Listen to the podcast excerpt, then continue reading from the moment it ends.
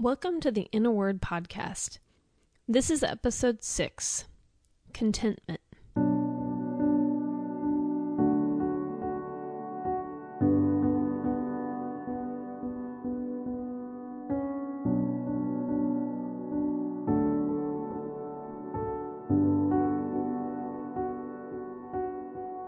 In a Word is a newsletter that cultivates thoughtfulness one word at a time. Each issue is themed around one word, and you're listening to its companion podcast. I'm JC Verdicchio, the writer and curator of that newsletter. In this episode, we're exploring the word contentment.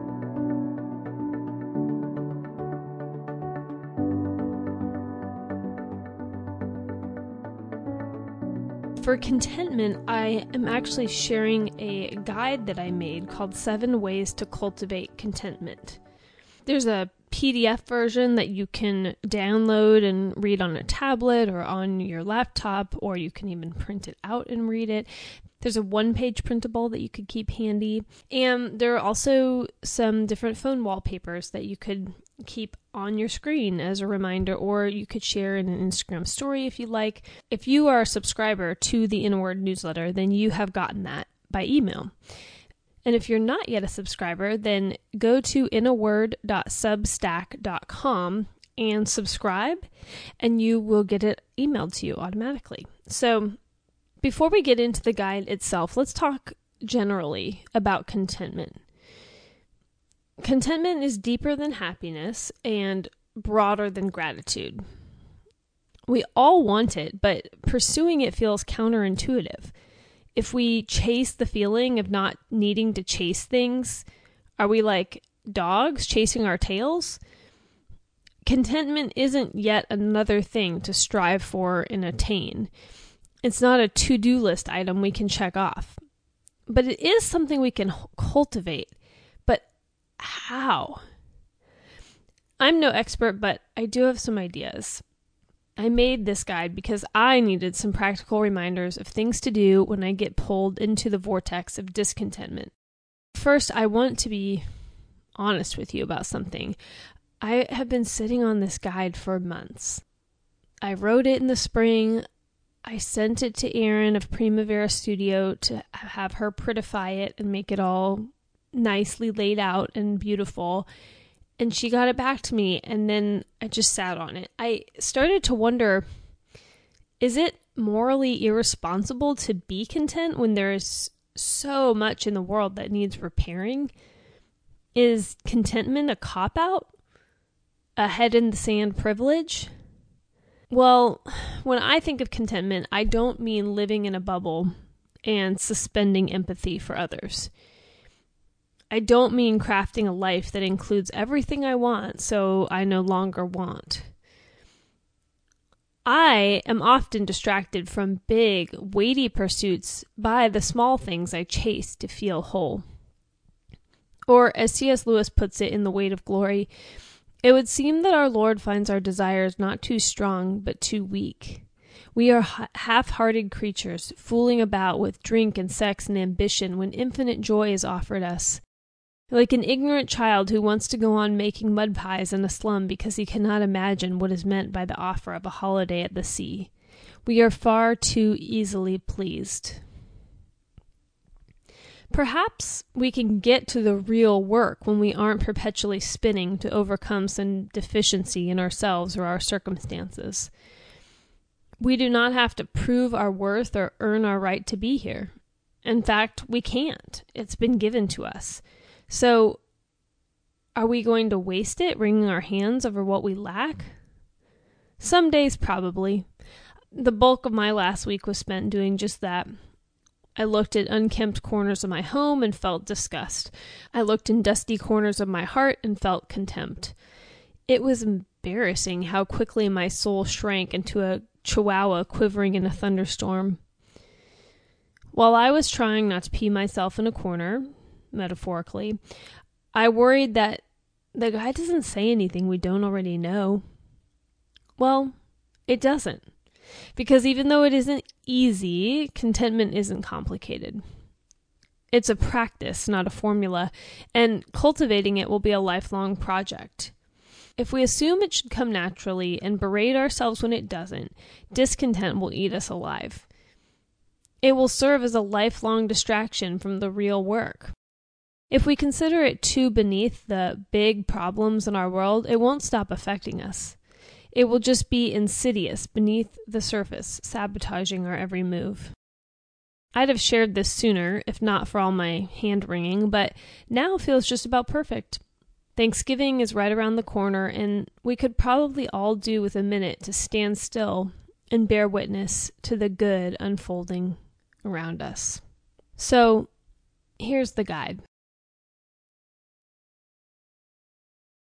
Perhaps it's useful to think of cultivating contentment as a practice, not in the practice makes perfect sense, but in the yoga practice sense. We can grow towards contentment, free from the expectation of arrival. We can stop trying to wrap our arms around it and orient our hearts toward it instead. There'll be moments, days maybe, when I'm overcome by jealousy or fear of the future or boredom with my wardrobe why is everything a different shade of the same color?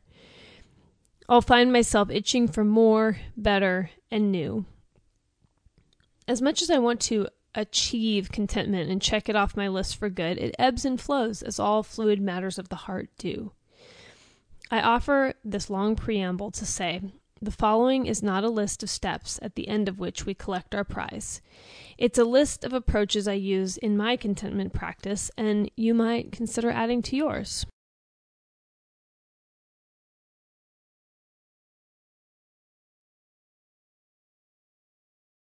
Number one, embrace good enough. Maybe perfectionism doesn't have you in a chokehold like it did me for much of my life. Maybe I don't have to tell you that perfect is the enemy of good or that done is better than perfect. I, however, need a steady stream of these reminders because perfectionism seeps its poison into every arena if I let it.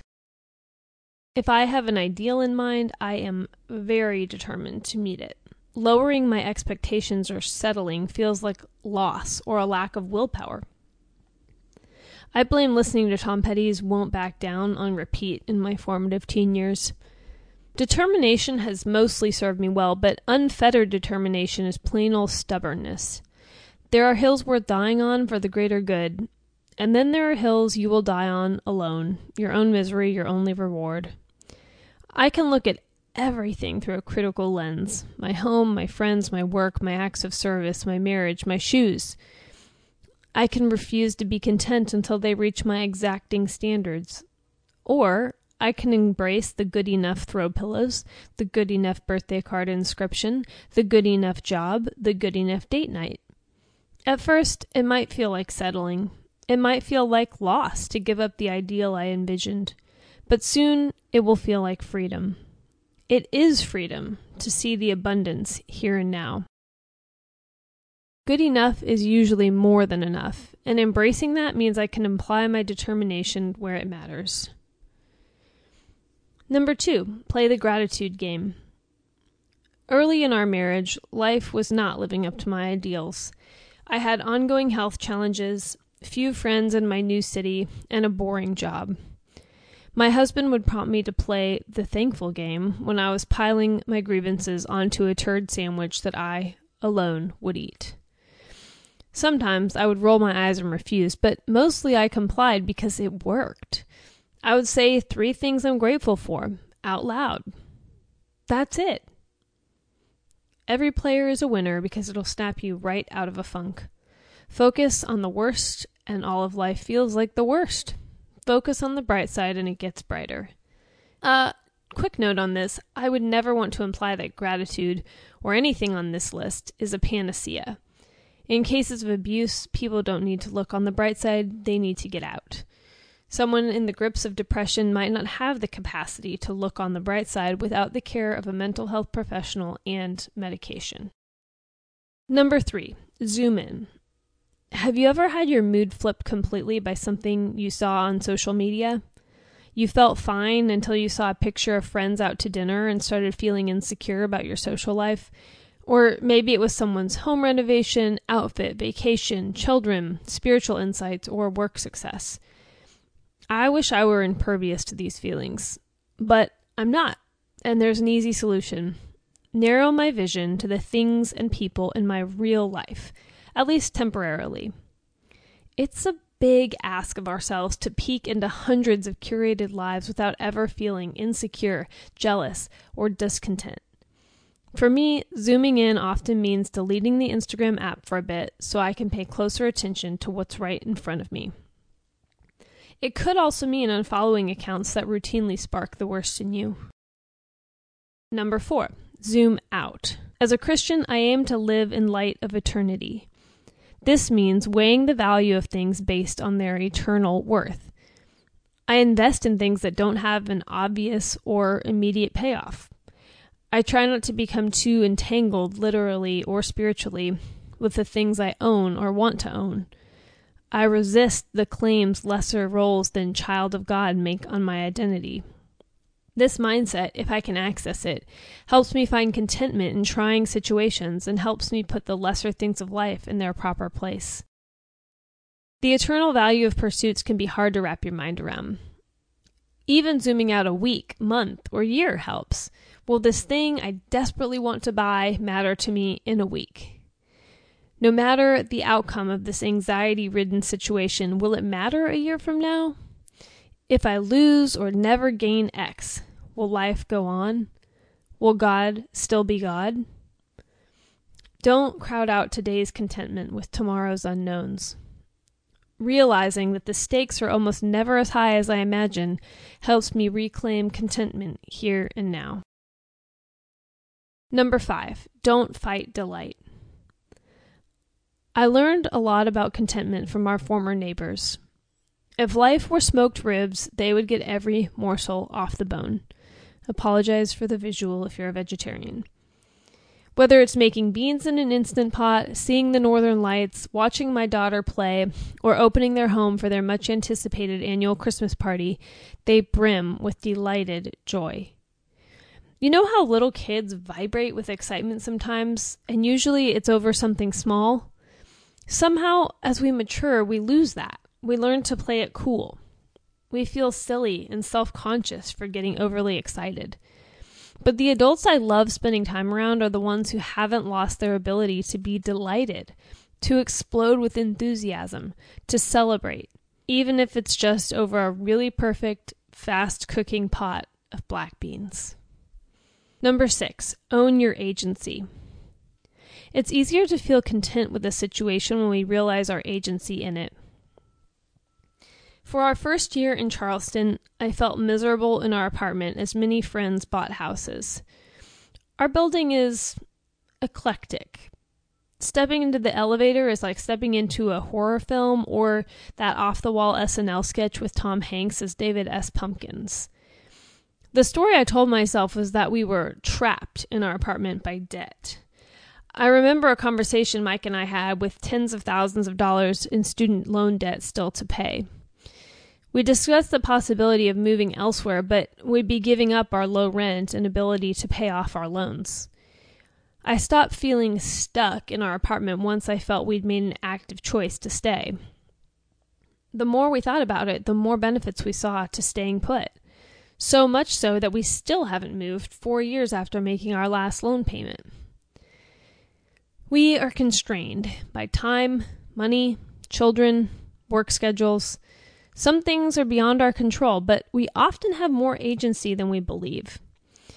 It's possible to embrace our agency within constraints instead of feeling trapped by them.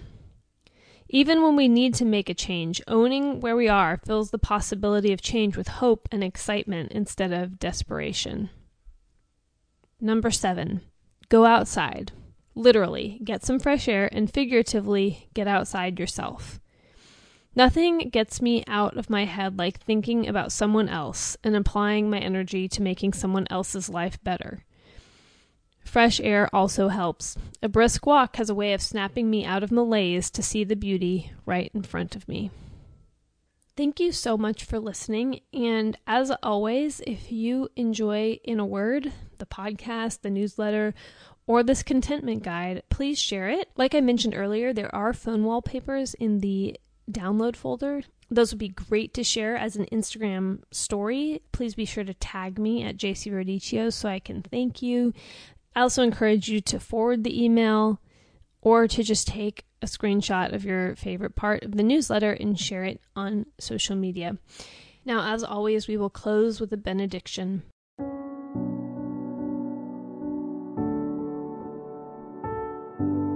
May we have eyes to see the beauty in our midst, arms to embrace our proximate people, feet planted where we are, and hands ready to do good here and now.